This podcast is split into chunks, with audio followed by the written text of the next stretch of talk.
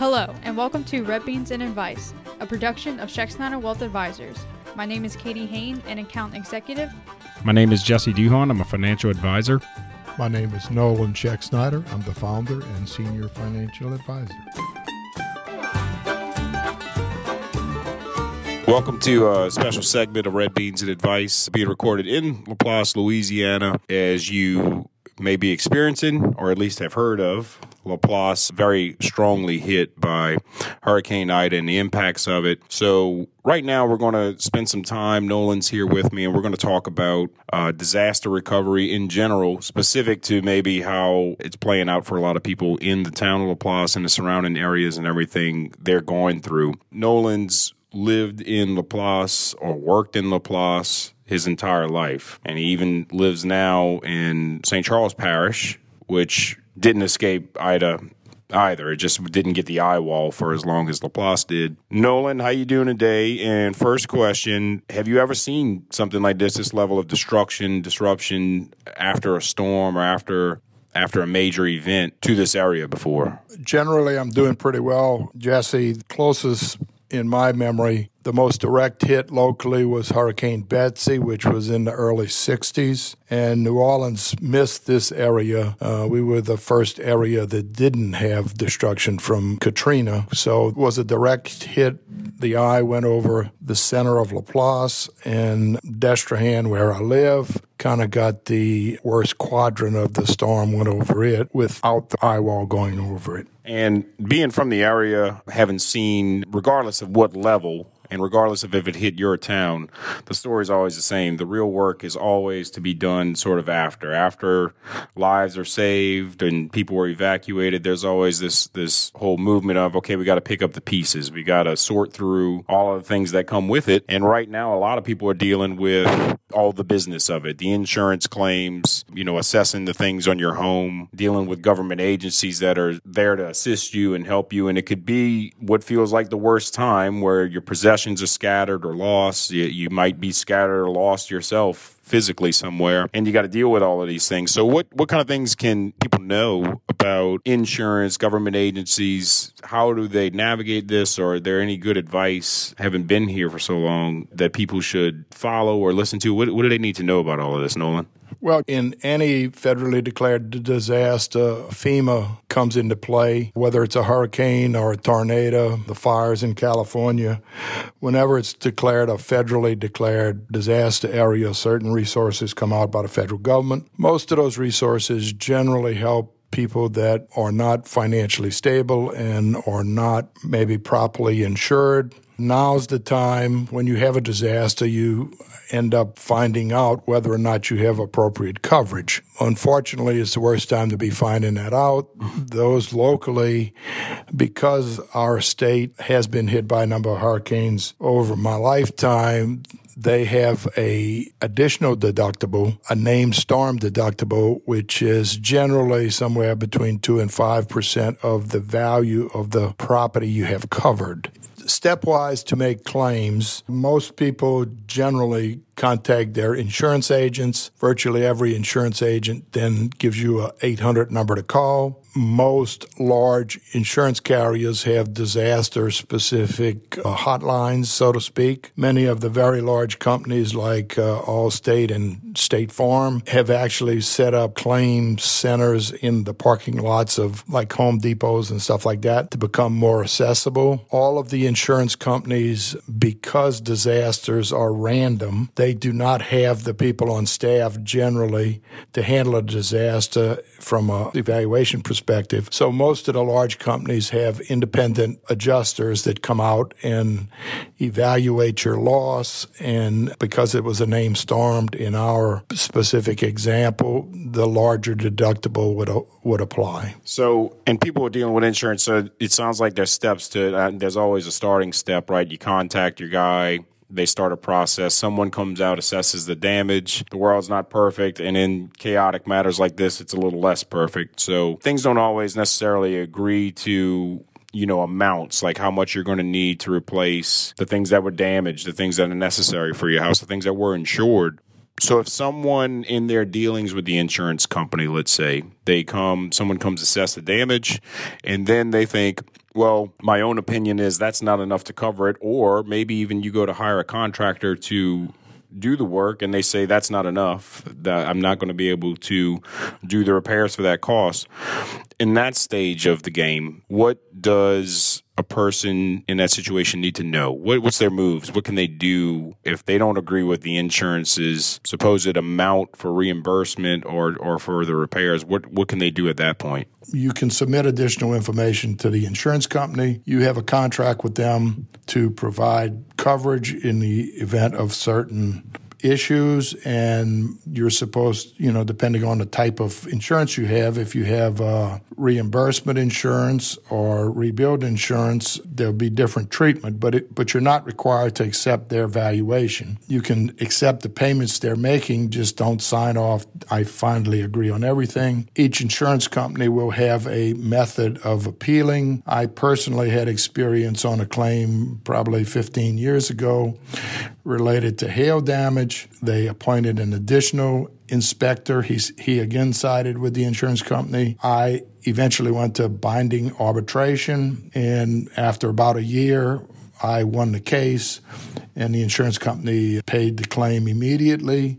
Although I had to fight for it a year, they paid the claim and they did not do anything to cancel my insurance or, or, raise it. It was a difference of opinion. It's a contract, so it's simply contract law. If you disagree, you're not required to accept it. You can go through a process with your insurance company to argue it. You mentioned something there about not accepting it. So, is there a chance, or is it in all likelihood that you know, what stage is the person accepting it, right? Like someone's come out, uh, insurance company gets there, contractor's report and this is what they're willing to offer and they mail a check to the client. Is it a situation where as soon as that check is cashed, that signifies that yes, you have agreed to this amount or maybe is that a gray area? Is there something they should read about first? What what should they do if they're suspecting something may be off here and I've got a check in the mail or money's been deposited into my bank account? Is there anything that they need to do at that stage or is that still is it still left open for appeal at that point, you think? Most policies will have a final sign off where you have to agree this is my final settlement. Mm-hmm. So as long as you don't sign a piece of paper saying this is my final settlement and I agree to it, you can continue to disagree with them. Mm-hmm. So don't just accept the check without reading what you're signing. Mm-hmm. Pay attention to what you're doing.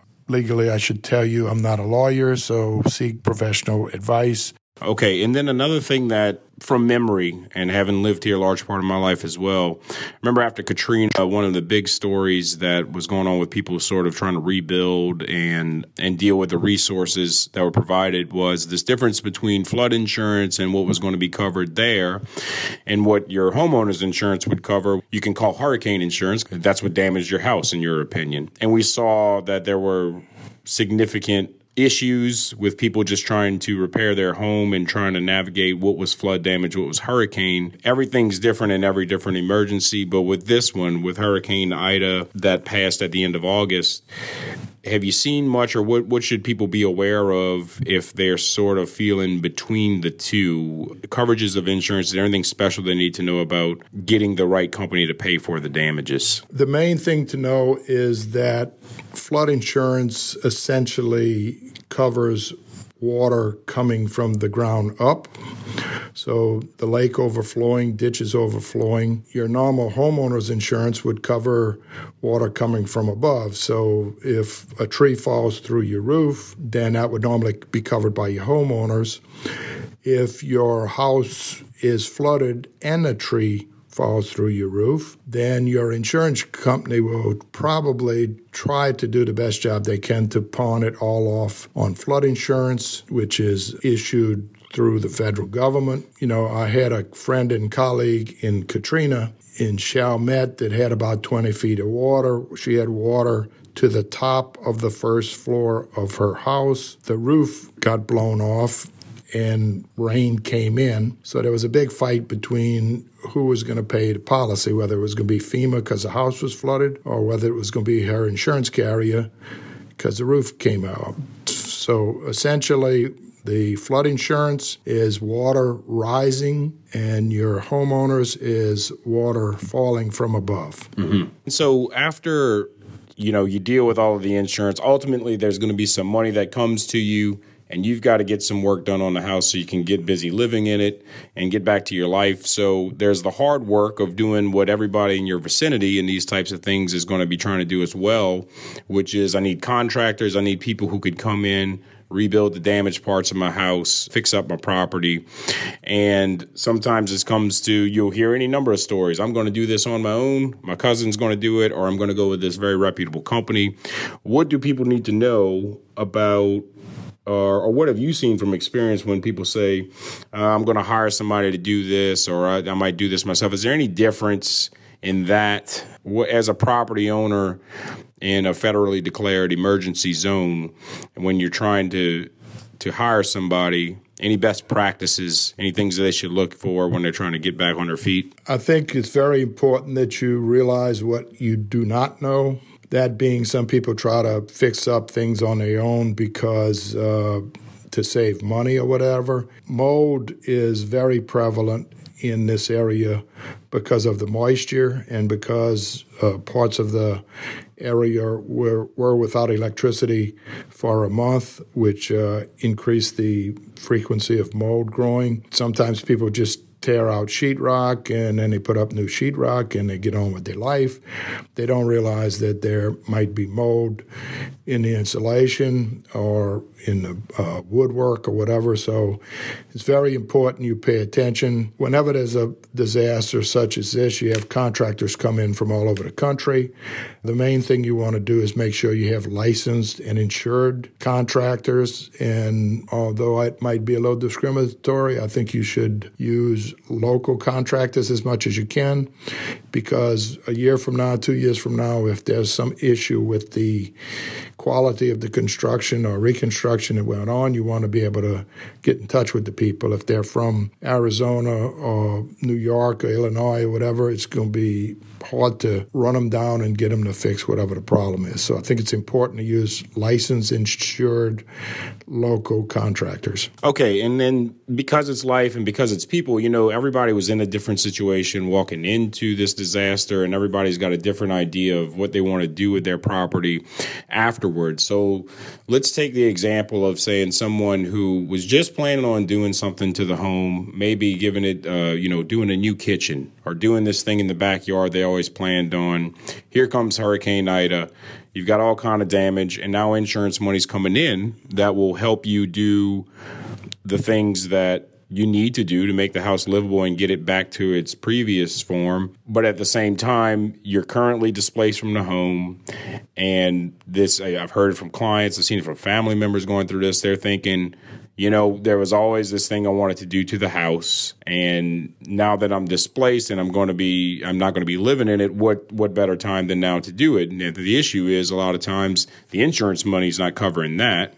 So at this moment while we're in a disaster and if you're thinking you need extra money to sort of round out the things that you're going to get done to the house as a form of repair what do people need to know and and this might be going back to the drawing board because a lot of it is or going back to basics you're getting calls like sort of saying, okay, since we're going to do this, we always want to do the kitchen. I need some extra money. How am I going to get it? And the, and they're dealing with some of the normal options that you'd have available for you on any given day, right? What cash you have available. People are asking about doing loans about against their retirement plans. People are asking about, hey, can I take this out for a short amount of time and get it back? Or is there some other thing available to me just as things are right now with rates that, that maybe I can get financing for these things and, and it's a better deal? So if someone is trying to incorporate maybe a more personal renovation while they're getting their house built back or, or just recovering from damages, where people go? What do they think about knowing when they're trying to make that decision? Well, generally, Jesse, they review all of those options. The purpose of insurance is simply to put you back into the position you were in prior to the storm. So, any renovations are your personal choices and then therefore your personal expenses. Obviously, if you have cash available, that's the most effective way to pay for it. If not, if you have equity in your home, you can get a home equity loan. Also, the federal government offers disaster loans with very favorable terms. I would, although it is possible to borrow money from your retirement plan at work, I would strongly discourage that for a couple reasons. One, different plans have different rules, some of which will not allow you to put additional money in until a debt is paid off. If you take money out once, it's a temptation to do it again in the future. The purpose of retirement is for retirement, not to save you in an emergency or a, a, decision to renovate. Regardless, interest rates in general are low at this part of the interest rate cycle. If you're making a long term improvement to your home, you should make a long term loan. So that would be what I would recommend you do. I would encourage you to look at all the sources available, including federally granted disaster loans. Yeah, and the internet's a great resource for a lot of these. Uh, when we're using terms like, you know, disaster granted loans, government programs, it's going to take some research to navigate if your specific situation, if you fall in line with some of those programs out there. But what Nolan's saying is true. Interest rates are very low right now. So if you do find yourself saying, look, I didn't pick this time to do this project, but now is clearly the time for me to do it. So what resources do I have? And, you know, you haven't thought about borrowing money maybe in a long time, I would encourage you, sort of like Nolan said, uh, you know, if it's a long term renovation, a long term loan usually is the best way. And I think what he means by that is if you have equity in the home or if you can get a mortgage that uses the, the home as collateral because these improvements are going to the home, what better place? And we run into it a lot of times as advisors, you know, especially if you run into a client who is aggressive in paying that mortgage off or just has this sort of mental, I don't know if stigma is the right word, but they have this thing about not wanting wanting a debt attached to the home.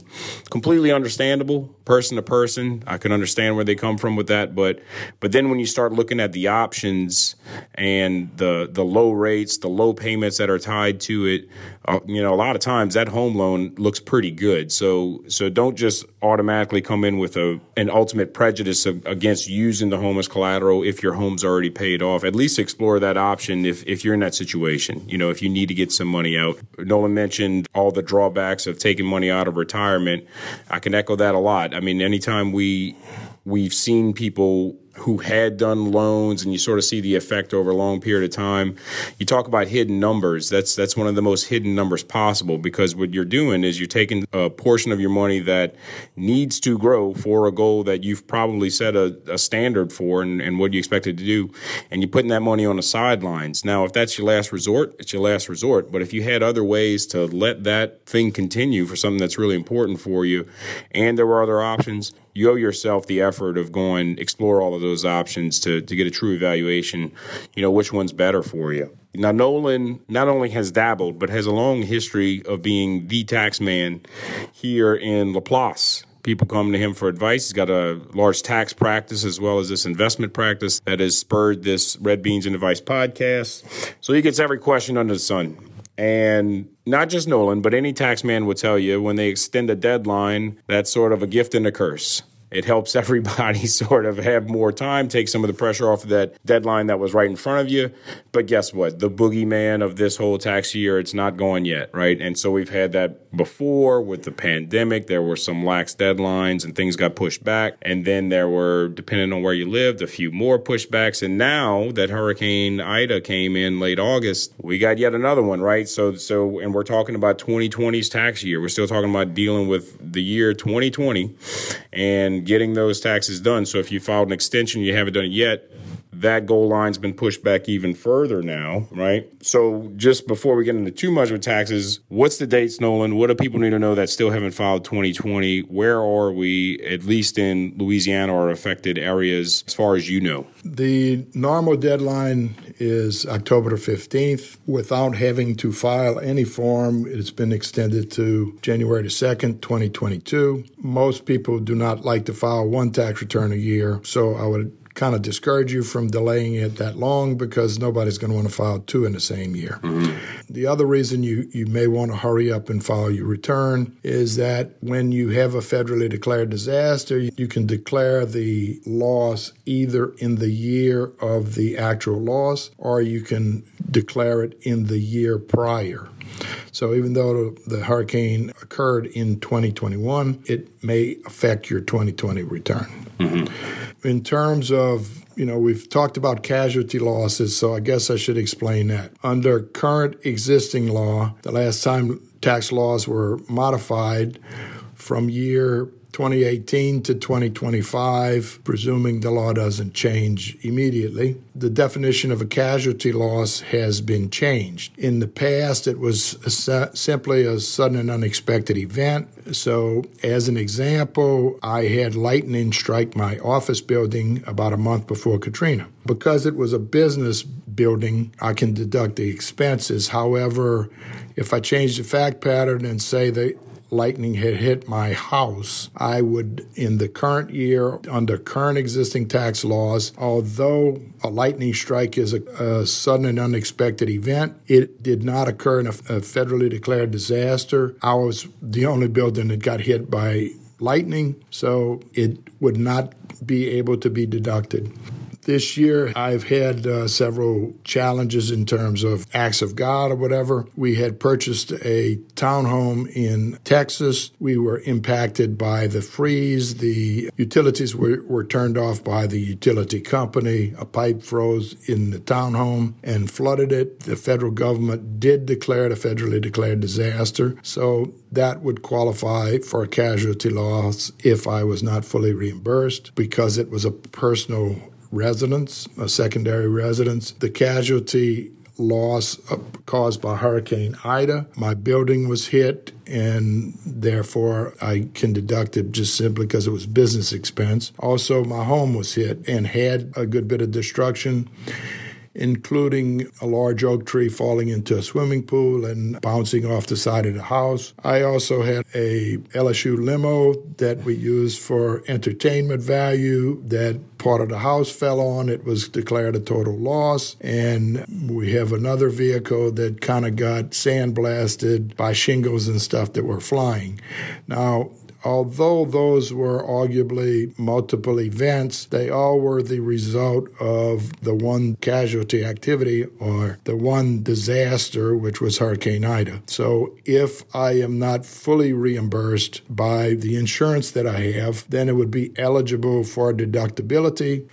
And again, we've been talking about Hurricane Ida, but this applies to any federally declared disaster. Yeah. So, and, you know, here we are. You know, we're recording a podcast in Laplace. Our building, you know, for clients who might be listening or people who visited us before. Took in water, and, you know, upon first glance, like Nolan mentioned, it didn't matter if water got in. It might have not looked that bad, but electricity's not in the town for a long period of time. Things aren't getting cooled off. It's summertime in Louisiana. It's specifically pretty hot. And uh, moisture is, you know, if you've never been through one of these, that's that's the hidden element, right? I mean, moisture is the thing that's going to really, the way our you know construction is done now with drywall and things like that that mold's going to spread. And so building's going to be gutted. We secured some space in Laplace where you're hearing us live from right now. Functionally we also have working office in Baton Rouge and uh, we all have home offices. So company wise we're still able to get things done. And I know a lot of you know clients and friends are operating the same way. It's it becomes sort of in the world of business guerrilla warfare after that. You know, you stay mobile, you stay nimble, and you and you keep getting the job done. So for us, we will have our office back in Laplace once that project gets done. Just wanted to fill you guys in on it. Nolan, any words of wisdom and other people who are dealing with this or any other type of disaster, it could feel really overwhelming, right? If if if clarity and and a time of chaos isn't their strong point, well, here comes a big challenge, right? What what do people need to know about when they're dealing with a calamity like this? almost everything is totally out of your control. And if you're kind of a control freak, you're going to worry yourself to death or give yourself an ulcer. But the best thing you can do is to have a great outlook for the future. If I use my personal experience as an example, at my personal residence, although I did have some losses, the houses on each side of mine took in water from above because of holes in the roof, and they're fighting with mold. I, at my personal residence, I didn't have any mold. I had a uh, whole house generator, so we were reasonably functionable during the period when most people were out of electricity. Obviously, obviously no internet, but we, we were operational, so compared to my neighbors, I did pretty good in that regard. Although uh, we did take on water from above at the office building, we at least had a roof. We had several businesses on the street where my office is located that the entire roofs blew off. So, you know, if you compare your situation to others, I think you can always find somebody in a worse position than you are. So I, I would strongly encourage you to try to keep a good attitude. If you are religious, then practice your faith. If you are not, at least practice positive thinking because you have no control over the disaster. You have no control over the people who come to adjust it.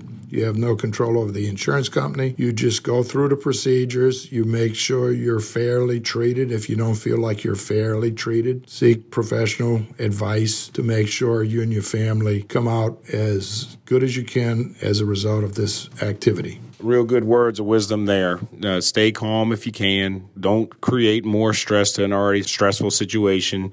And listen, if you've got the capacity and strength and you see other people struggling around, lend a hand too. You know, so not everybody is equally as strong. Not everybody is as capable. And if it's someone you know or care about and, and you have the capacity to help, why not help them? You know, this would be the time to do it. So I want to thank Nolan for, you know, taking the time here and covering this kind of a special issue for us because it's just right in our face, right? We can just see that's what everybody's going through right now. We really wanted to cover the topic, you know, specifically since we record this podcast in Laplace. We go to work in Laplace every day, and then wouldn't you know it, that's exactly where, you know, the thing hit. So we're all dealing with it together. We'll get through it together. Any questions or emails, do call Nolan and I would be happy to answer them for you, okay? So signing off from this interview is Jesse. And Nolan.